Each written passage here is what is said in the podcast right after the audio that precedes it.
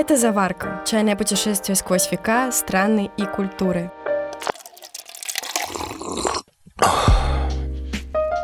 Так, кажется, кто-то обещал, что в этом выпуске мы поговорим не про чай, а про что-то другое. Помнишь, Илья? Конечно, помню. Сегодня отдыхаем. Я даже по такому случаю взял с собой настольную игру. Называется «Чайный путь». Ты что, издеваешься? Опять чай? Ну почему издеваюсь? Не совсем. Правила простые. Представь, что мы в России примерно 400 лет назад.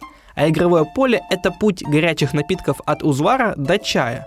По очереди бросаем кубики и шагаем по полю. Кто окажется дальше на пути к чаепитию в России, тот и победил.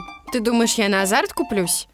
А вообще, давай сыграем. Но это только, чтобы доказать, что историю чая в России я знаю лучше. Бросай кубик. Подожди, сейчас брошу. Только напомню, что с вами Илья Воловик и Полина Карасева. И это подкаст «Заварка». Наливайте свой любимый горячий напиток и давайте сыграем в настольную игру в нашем чайном домике.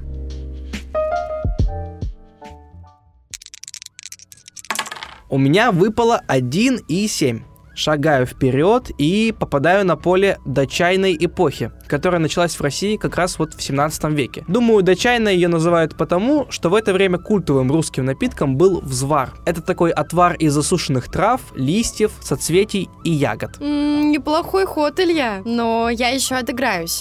10,9. Попадаю прямиком в 19 век. В это время в России, кроме взваров, пили еще сбитни и квас. К началу 19 века существовало больше 1000 рецептов кваса, включая вишневые, малиновые, квасы на изюме и на травах. А вот насчет сбитни я что-то не уверена. О, кажется, я попала на поле эксперт. На помощь придет кандидат исторических наук Иван Соколов. Сбитень – это традиционный русский напиток на основе меда и пряных трав. Надо сказать, что единого какого-то исторического рецепта сбитни никогда не существовало. Также стоит помнить, что даже мед в составе сбитни не был обязательным компонентом. Известны случаи, когда сбитни варили на патоке, которая оставалась в 19 веке от производства свекловичного сахара. Да уж, вырвалась ты вперед. Ничего, в этот раз у меня на кубиках 1,6. Да, ушел я недалеко. Но зато знаю, что как раз в 1638 году чай впервые привезли ко двору царя Михаила Федоровича, как подарок из Китая. Сейчас хоть и не мой ход, но все верно. В 17 веке в России было уже два вида чая. Караванный, который везли сухопутно по великому чайному пути, а еще кантонский. Его вывозили из Китая прямо через Европу.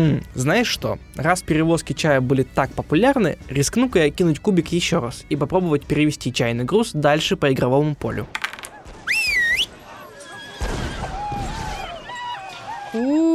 Это ты зря. Кажется, тебе на несколько ходов назад. Возить чай в Россию вообще-то было опасно. По пути караваны часто грабили так называемые чайрезы. А в 80-е годы 19 века многие подрядчики вообще отказывались везти чай как опасный груз. Знаешь, может, чай и был опасным грузом в России, но поставки его только шли в гору. Вот смотри, к концу 18 века они достигали 30% всего русского импорта из Китая, а к середине 19 века уже целых 90%. Неплохо. Вот только теперь мой ход. Ой, кажется, я попала на поле к староверам. Они же вообще чай не пили. Но ничего страшного, зато пили русские аристократы, купцы и духовенство. А иногда и не просто чай, а чай с коньяком или пунш с чайной добавкой. А к середине 18 века напиток стал доступен и крестьянам. Кстати, я только что попал на поле экспедиция. Там чай тоже был частым спутником, как и в военных походах. Вот и чаевничай в своей экспедиции. А я сейчас отыграюсь.